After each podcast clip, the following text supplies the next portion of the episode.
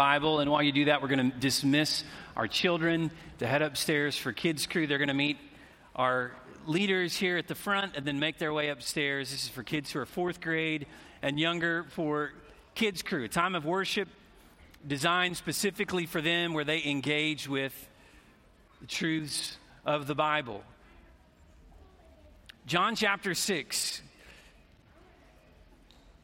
there was a football game yesterday on TV, a few football games, and uh, I'll tell you what, I didn't watch not even a minute of it. Uh, I didn't. I I decided early in the day, I, I got sort of a wild hair, and I thought, it's 70 degrees on a Saturday in November. That's probably not going to happen again for a while. I hope to be wrong on that, but probably that's not going to happen again for a while. So I thought, today seems like a good day to get the Christmas lights down. So I, I, got up in the attic and I got the Christmas lights down, and that job kind of ballooned on me a little bit. It took longer than I thought it would. And so, what I expected to have done before the game started, I didn't have finished until uh, well later. And then uh, we were going to go eat last night with Rayleigh's dad, and, and her great uncle was in town, and so we met them at Ken's and Amber and uh, and, and we had a great meal together last night. And so, in the midst of all of that, I totally missed uh, the, the, football game, uh, and I don't regret that decision one bit. As an OU fan, I'm not the least bit disappointed that I didn't watch, uh, given the outcome. But really, my intro has nothing to do with the football game and has everything to do with a simple realization that I came to last night as we were having dinner at Ken's, which, by the way, if you've never been there, you got to go. It's really good. Uh, and, and I'm biased perhaps because the Kennedys are a wonderful part of our church family and even our neighbors dear to us, but uh, really, it's great food. But I came to this conclusion last night, conclusion, I should say, that uh, I think I like the toast as much as I like the steak. Like, I really like bread. Okay, that's the profound, that's the really profound realization that I came to. I've been thinking about this text that I'm going to preach out of today. And so, admittedly, this has been bouncing around in my head. Jesus makes the proclamation I am the bread of life. And as I'm mulling over the fact that Jesus is the bread of life, I came to realize yesterday I really like bread. I really do. Um, in fact, when I think about most of my favorite meals involve bread in some manner, right? Some form that bread is a part of the meal. I love carbohydrates, which is maybe also why I've had to fall in love with running, is so that I can burn all of the carbohydrates that I that I love to eat. But I I love bread. One of the greatest punishments for me would be if I were to develop like a gluten intolerance or something like that would just about do me in, I think, because I love bread so much.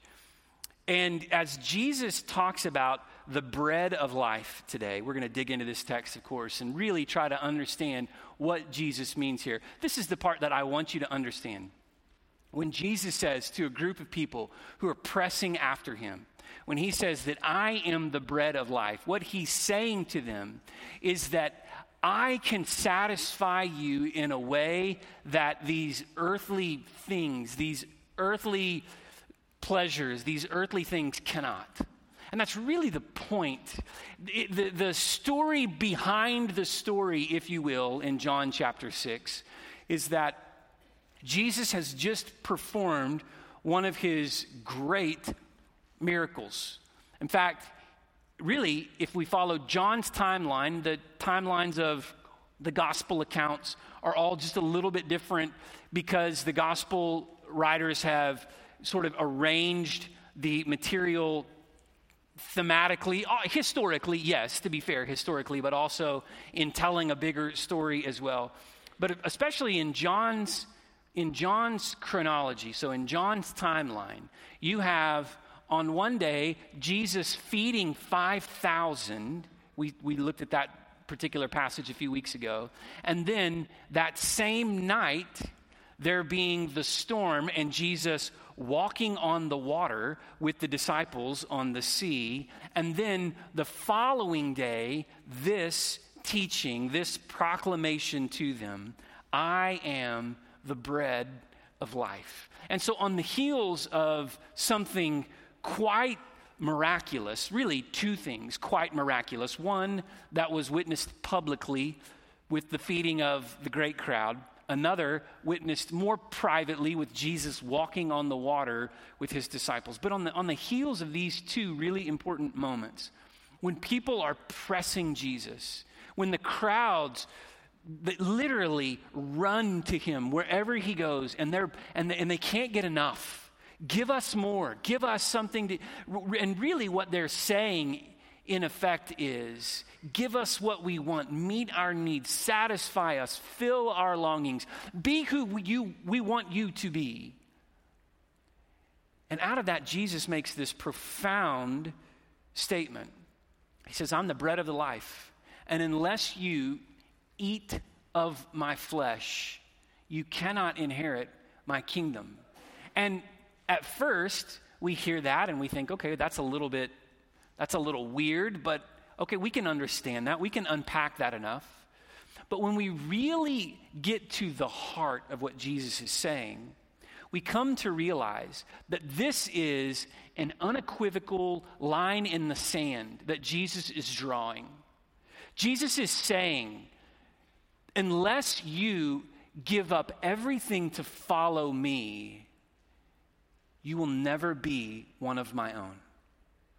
And so troubling was that statement that we'll read in just a moment that many turned back from following him. Even his own disciples said, Well, Jesus, if this is the case, then who can be saved? And so let's understand together that Jesus has everything you desire and everything you need.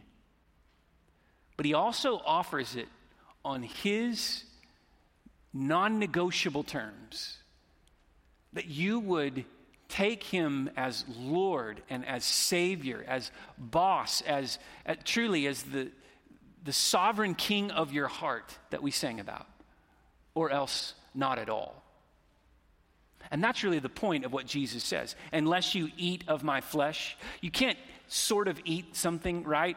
I mean, you can, I, I, suppose, in a way that I won't even try to explain. But like if you put something in your mouth and spit it out, then you didn't eat it, right? Because to digest, to take something in, to eat it, to digest it, to let it run through your body's system so that it supplies nutrition and what you need, fuel for the body it's an all or none sort of thing. And that's really at the heart of what Jesus is teaching. Following me is an all or none proposition. You don't kind of put the hand to the plow and turn back. You don't kind of follow me and look back. You don't, you don't kind of make me the king of your heart. Either I am or I'm not. And so, with that in mind, let's read what, what Jesus teaches here in John chapter 6. It's a lot of text. I admit that up front. We're going to read from verse 22 to verse 69. So, a lot of text. But I want to get all of this in because I, I, think understanding what's happening here and what Jesus teaches is so important for us. Okay? John chapter 6, beginning in verse 22. On the next day, this is the day after the feeding of the 5,000, the, the, the day following the miracle of walking on water. The crowd that remained on the other side of the sea saw that there had been only one boat there and that Jesus had not entered the boat with his disciples, but that the disciples had gone away alone. Other boats from Tiberias came near the place where they had eaten the bread of the Lord after the Lord had given thanks. And so when the crowd saw that Jesus was not there, nor his disciples, they themselves got into the boats and went to Capernaum, seeking Jesus. And when they found him on the other side of the sea, they said to him, Rabbi, when did you come here? Jesus answered them, Truly, truly, I say to you, you are seeking me, not because you saw signs, but because you ate your fill of the loaves.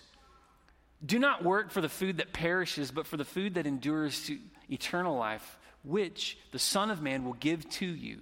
For on him God the Father has set his seal. Then they said, What must we do to be doing the works of God? Jesus answered them, This is the work of God, that you believe in him who he has sent. And so they said to him, Then what sign do you do that we may see and believe you? What work do you perform? Our fathers ate the manna in the wilderness, as it's written. He gave them bread from heaven to eat. And Jesus said to them, Truly, truly, I say to you, it was not Moses who gave you the bread from heaven, but my Father gives you the true bread from heaven. For the bread of God is he who comes down from heaven and gives life to the world. And they said to him, Sir, give us this bread always. Jesus said to them, I am the bread of life. Whoever comes to me shall not hunger, and whoever believes in me shall never thirst. But I said to you that you have seen me and yet do not believe. All that the Father gives me will come to me, and whoever comes to me I will never cast out, for I have come down from heaven, not to do my own will, but the will of him who sent me. And this is the will of him who sent me, that I should lose nothing of all that he has given to me, but raise it up on the last day. For this is the will of my Father, that everyone who looks on the Son and believes in him should have eternal life, and I will raise him up on the last day. So the Jews grumbled about him because he said, I am the bread that came down from heaven. And they said, Is not this Jesus, the son of Joseph, whose father and mother we know? How does he say now, I have come down from heaven? And Jesus answered them, Do not grumble among yourselves. No one can come to me unless the Father who sent me draws him, and I will raise him up on the last day, as it's written in the prophets. And they will all be taught by God. Everyone who has heard and learned from the Father comes to me. Not that anyone has seen the Father except he who is from God has seen the Father. Truly, truly, I say to you, whoever believes has eternal life. I am the bread of life. Your fathers ate the man in the wilderness, and they died. This is the bread that comes down from heaven, so that one may eat of it and not die. I am the living bread that came down from heaven. If anyone eats of this bread, he will live forever. And the bread that I will give for the life of the world is my flesh. Then the Jews disputed among themselves, saying, How can this man give us his flesh to eat? So Jesus said to them, Truly, truly, I say to you, unless you eat the flesh of the Son of Man and drink his blood, you have no life in you. Whoever feeds on my flesh and drinks on my blood has eternal life, and I will raise him up on the last day. For my flesh is true food, and my blood is true drink. Whoever feeds on my flesh and drinks my blood abides in me, and I in him. As the living Father sent me, and I live because of the Father, so whoever feeds on me, he will also live because of me. This is the bread that came down from heaven, not like the bread the fathers ate and died. Whoever feeds on the bread will live forever. And Jesus said these things in the synagogue as he taught at Capernaum. And when many of his disciples heard it, they said, This is a hard saying. Who can listen to it? But Jesus, knowing in himself that his disciples were grumbling about this, said to them, Do you take offense at this? Then what if you were to see the Son of Man ascending to where he was before?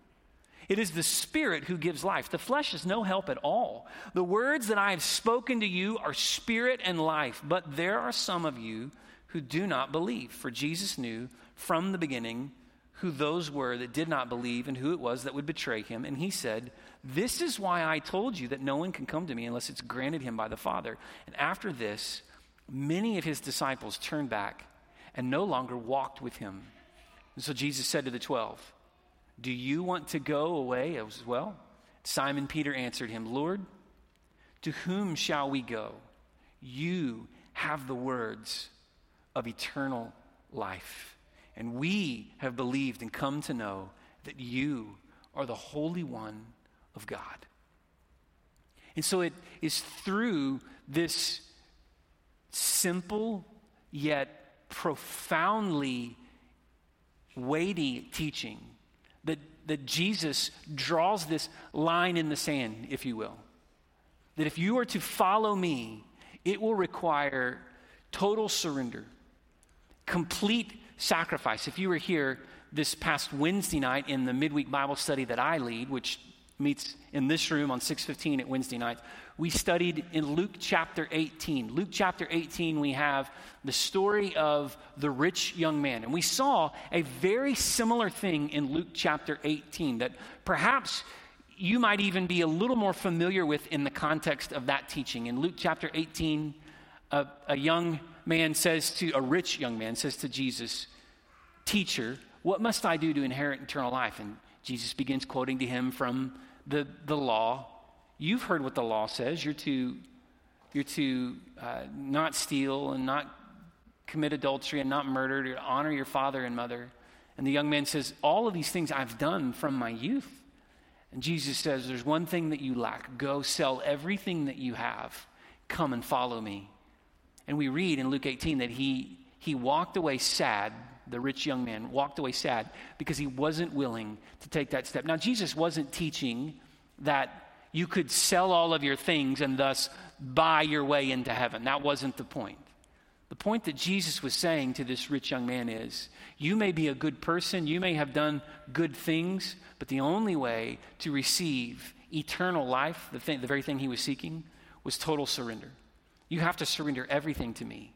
And Jesus knew that his, his uh, pressure point, if you will, he knew that, that the, the place where this young man would struggle would be at that point of his, of his possessions, of his things, his, his, his wealth in this situation, the people come to Jesus, having just witnessed him bless a sack lunch and turn it into a banquet feast, and now they press him, saying, Jesus, give us this, feed us, give us this bread, feed us, do these great things for us. And Jesus, he says plainly to them that I'm the bread of life. I am the one who came down from heaven. Of course, when they heard that, they understood that that was, that was a statement, that was a, a, a, really strong statement that Jesus was making, that he was, in fact, God. That to say that he had come down from heaven and that, that, that God the Father was his Father, this was this was a, a, a, uh, proclamation of his divinity. This is one and the same as Jesus saying, I am the Messiah. I am the promised one. His audience understood that, and so they begin to grumble. Isn't this, how could this be, how could this truly be the Messiah? Isn't that Joseph and Mary's son? We know this guy. We've watched this guy grow up. And they're saying to him, Do these miracles, do these things. Show us a sign that you're the one, then, if you are the one. And Jesus says, You want a sign? Here's the sign. Unless you eat of my flesh and drink of my blood, you have no place with me. And they were put off by that, not because they saw it as somehow gruesome, though I, really, in a way, it is. They even say to themselves, How can we eat of his flesh? How would we do that? But the part of that statement that put them off was the, the proclamation of his divine nature that they understood. They understood Jesus to be saying, I am one with the Father. And they thought, no, you're not. I mean, that's what they, that's their reaction that we see, right? Even Jesus' own disciples, which was not everyone in the crowd, apparently. There were some, not just the 12, another group that are referred to here as the disciples. And even amongst his disciples, many turned back. In this teaching, I, think Jesus, he's speaking about salvation. Clearly, he's speaking about salvation. To make the proclamation that he's the bread of life is to say, I am the one who can satisfy your heart's hunger. I am the one who can give, it what, give you what it is that you are seeking. Sadly, they wanted full bellies rather than full hearts, right? They wanted, they wanted their, their desires, their fleshly desires met rather than their spiritual needs met, many, and they turned away from following after Jesus. The first thing that we see in, in this is the plan of salvation. I want you to, to, to see this, just recognize this in this text. The, the plan of salvation. Jesus says quite plainly, in fact, it's, it's really one of his most straightforward statements about what it takes in verse 40 Look at what he says. This is the will of my Father, that everyone who looks on the Son and believes in him should have eternal life, and I will raise him up on the last day. Jesus is declaring himself here to be the Son. The Son. By calling God the Father, my Father, he is, he is declaring himself to be the Son. And he says, This is the will of my Father, that everyone who looks on the Son, that's me, Jesus is saying, Everyone who comes to me, everyone who looks on me, everyone who receives my words should have eternal life. You want to know how to have your greatest need met? You want to know how to truly find this eternal life, this permanent satisfaction that they were seeking, Jesus says. It's not found in any bread that I can physically give you. Rather, it's found by delighting in me. Don't we do this still today? We come to Jesus, and what we want is a, a full belly rather than a full heart. What we want are physical desires, emotional desires. We want, we want our, our desires met. And so we, we come to Christ and we say, Give me meaning, give me purpose, satisfy me, make me feel. Make me feel important. Even sometimes when we come together in corporate worship, we walk into this into this place and we approach the Lord as consumers, seeking what He can give us, what He can do for us, how it makes us feel. But don't you recognize that when we do that, we make, we make faith and belief about ourselves, about what we want, about we get, about what we would have the Lord do for us rather than coming to Him and humbling ourselves before Him. But the plan of salvation is simply this that in order to be saved, we must submit to the Son. We must submit to the Son. We must come to Him with humility and, and, and take Him as He is for what He says. We would, that, that's what Jesus means by eat of His flesh and drink of his blood. Last week, we celebrated the Lord's Supper together in our time of corporate worship. And even as we did that, we talked about the fact that we, we do that in remembrance of what the Lord taught us. That by partaking with Him, by, by coming to Him and submitting ourselves to Him, humbling ourselves before His teaching, taking His yoke upon us, as Jesus proclaims in Matthew chapter 11, we submit ourselves to Him. That's the plan of salvation, that everyone who comes to Him in faith, everyone who identifies with Jesus by faith, everyone who submits themselves to Him in faith is saved. Corey asked Brandon a very plain, straightforward question in his baptism this morning. He said, Brandon, have you, have you confessed Jesus with your mouth? And do you believe in your heart that God raised him from the dead? The reason that language was used there is because that's just taking the very words of Scripture, Romans chapter 10, verse 9, and turning it into a public confession that if we would if we would confess Jesus as Lord and Savior, then we can be saved.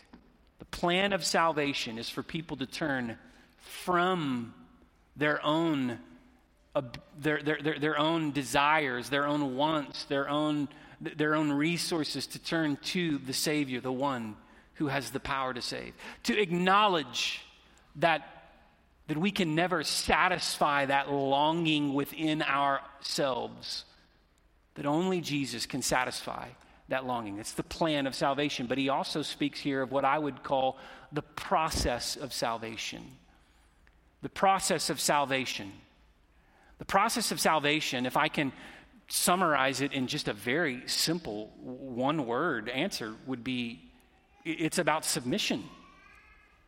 It's about submission. It's about surrender. It's about coming to, coming to the Lord and humbling ourselves before Him rather than boasting on the record of our own righteousness, rather than believing and, and hoping in the things that we might do for ourselves the things that we have done, our own goodness.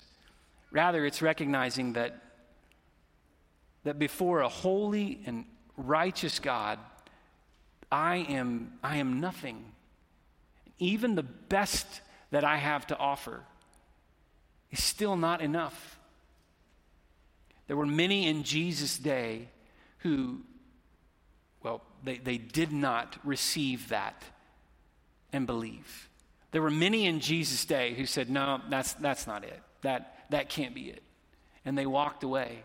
Sadly, there are many today who would hear that same message and would say, that you, you've taken it too far. That's a step too far. I can't, I can't go there with you.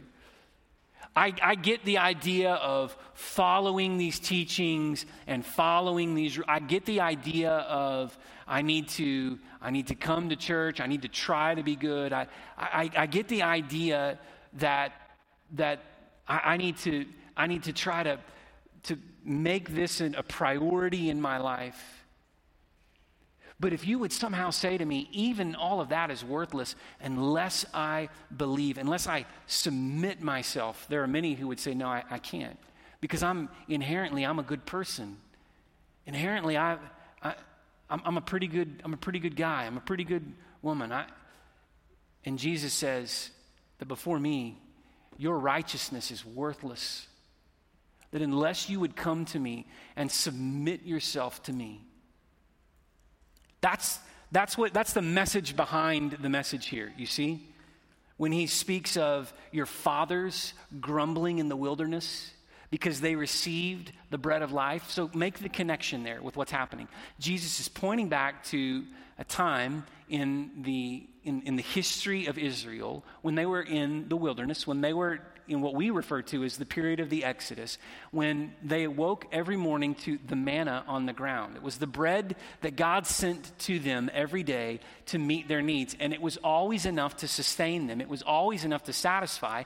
And yet, when you read in the book of Exodus the story, you see that people were they, they, they complained. God gave them what they needed to sustain life and to, and to live and yet it wasn't enough. It wasn't good enough for them. And so they, they asked for quail, and at one point, God sent quail, and many of them ate the quail, and then thousands of them died because of, you know, and there's this story about how no matter what God did, it wasn't enough. And that's the connection that Jesus is making here with that story. By looking into their own history in the past, he's saying, Don't you realize that your fathers, they wanted they wanted this bread as well, and when God gave it to them, it wasn't enough. Jesus is saying, I am the bread of life. I am what the Father has given you, and unless you receive it, you will not find salvation. And yet, many disputed, they disagreed, and ultimately they disengaged because they walked away today, you and I, we have a choice to make. Either we will come to the Lord on His terms, either we will submit ourselves to Him, either we will be fully yielded to Him, turning from our own righteousness, our own record of right versus wrong, the things that we can do, or else there is no salvation. This is the process. It's a, it's a way of submission and surrender that we would accept Jesus as our sovereign Lord. And then finally, what we see here is the power of salvation. Now, the crowd saw Jesus' power on display. Truly, they did. The day before, they saw Jesus perform an incredible miracle. And you even see in the early verses hints at the understanding that he must have done something else because there were many in the crowd saying, Jesus, how did you get on this side of the lake? Because you were just on the other side of the lake and now you're here and you didn't leave in a boat. We saw you. You didn't leave with the rest of them in the boat. So how did you get here, Jesus? Of course, we know how he got there, right? He just took out walking on the water.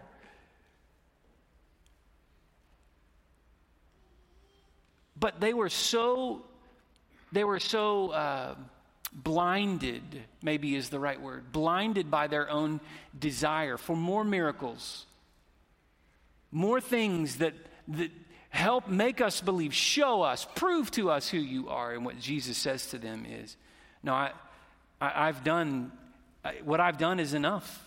And unless you eat of this flesh, drink of this blood, unless you come to me in submission and surrender, you will never receive salvation. But it's this final confession on the part of Peter that is most compelling. Because in verse 68, 69, Peter says, Lord, to whom shall we go? You have the words of eternal life, and we have believed and come to know that you are the Holy One of God. Peter says, Jesus, where else are we going to go? No one, you are the Christ. How could we find salvation in anyone else? So he confesses Jesus' power of salvation, that there is salvation in Christ when we turn to him. Again, if I could point back to Romans chapter 10, in those verses uh, 9, and then again later in verse 13 in Romans 10, if you were to, you can look this up. In verse 9, it says that if you confess with your mouth that Jesus is Lord and believe in your heart God raised him from the dead, you will be saved. And then in verse 13, everyone who calls on the name of the Lord will be saved. There it is again, twice, that confession. And I think the word will, the future tense of the, the word to be, right? That's the key. That's the key word there. It's not that everyone who calls on the name of the Lord could be saved. Everyone who calls in the name of the Lord might be saved. Everyone who calls in the name of the Lord has taken a st- everyone who calls on the name of the Lord will be saved. Everyone who comes to Jesus in faith this is the power of salvation that he saves those who would submit themselves to him, those who would receive him on his terms, which ultimately, of course, begs the question Have I accepted Jesus on his terms?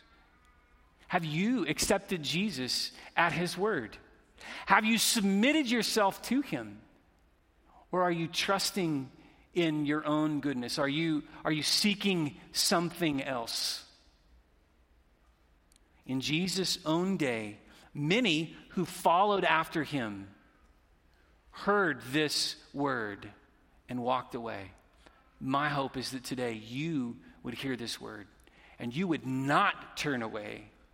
Rather, you would, you would turn to Jesus in faith. In a moment, we're going to move into a time of response, a time of invitation. And in our time of invitation today, if you've never trusted Jesus by faith, if you've never surrendered your heart to Him by submitting yourself to Him truly as Lord and Savior, not trusting in yourself, not trusting in your goodness, not trusting in the good things that you've done, not believing that you're a good person, and if you could just be a little bit better of a person, then it would be enough.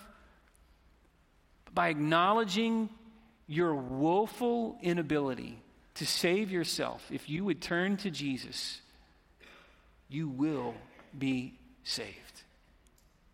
And so, as we stand and sing that song in a few minutes, if God's moving in your heart that way, then I would encourage you to come. Jesus said in verse 44 that no one comes unless the Father draws him.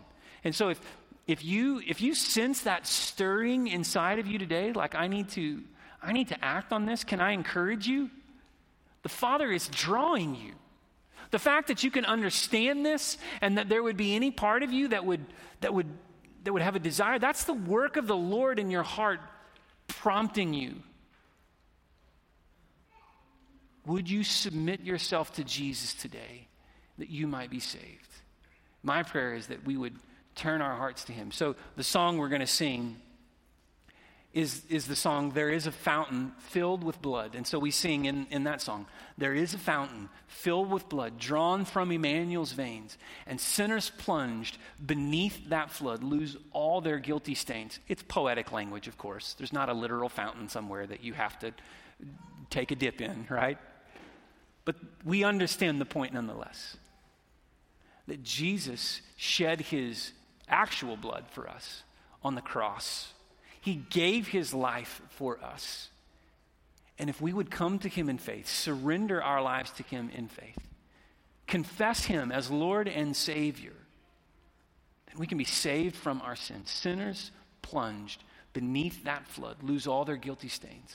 All your guilt, all your shame, all the wrong that you've done, forgiven by a gracious and loving Savior who who invites you come, eat and be satisfied. Come, taste and see. Come to me, all you who are weary, heavy laden.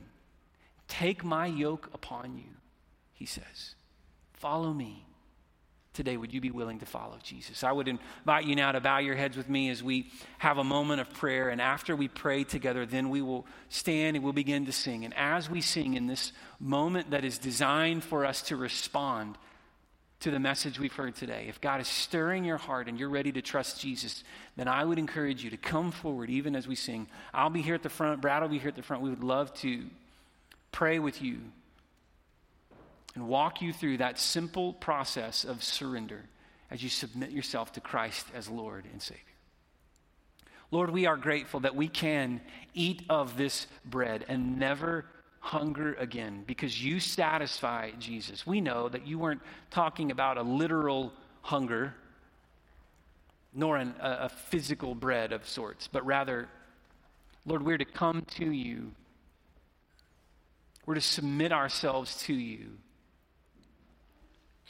we're to delight in you and what you provide so that we may be saved. Move in our hearts now, Jesus. May your spirit prompt anyone in our presence that doesn't know you to trust in you by faith today. As the Father draws them, may you bring that, that, that convicting nudge of your Holy Spirit, that that, that prompting that would lead us to trust in you by faith. And so move in our midst now, we pray, Jesus.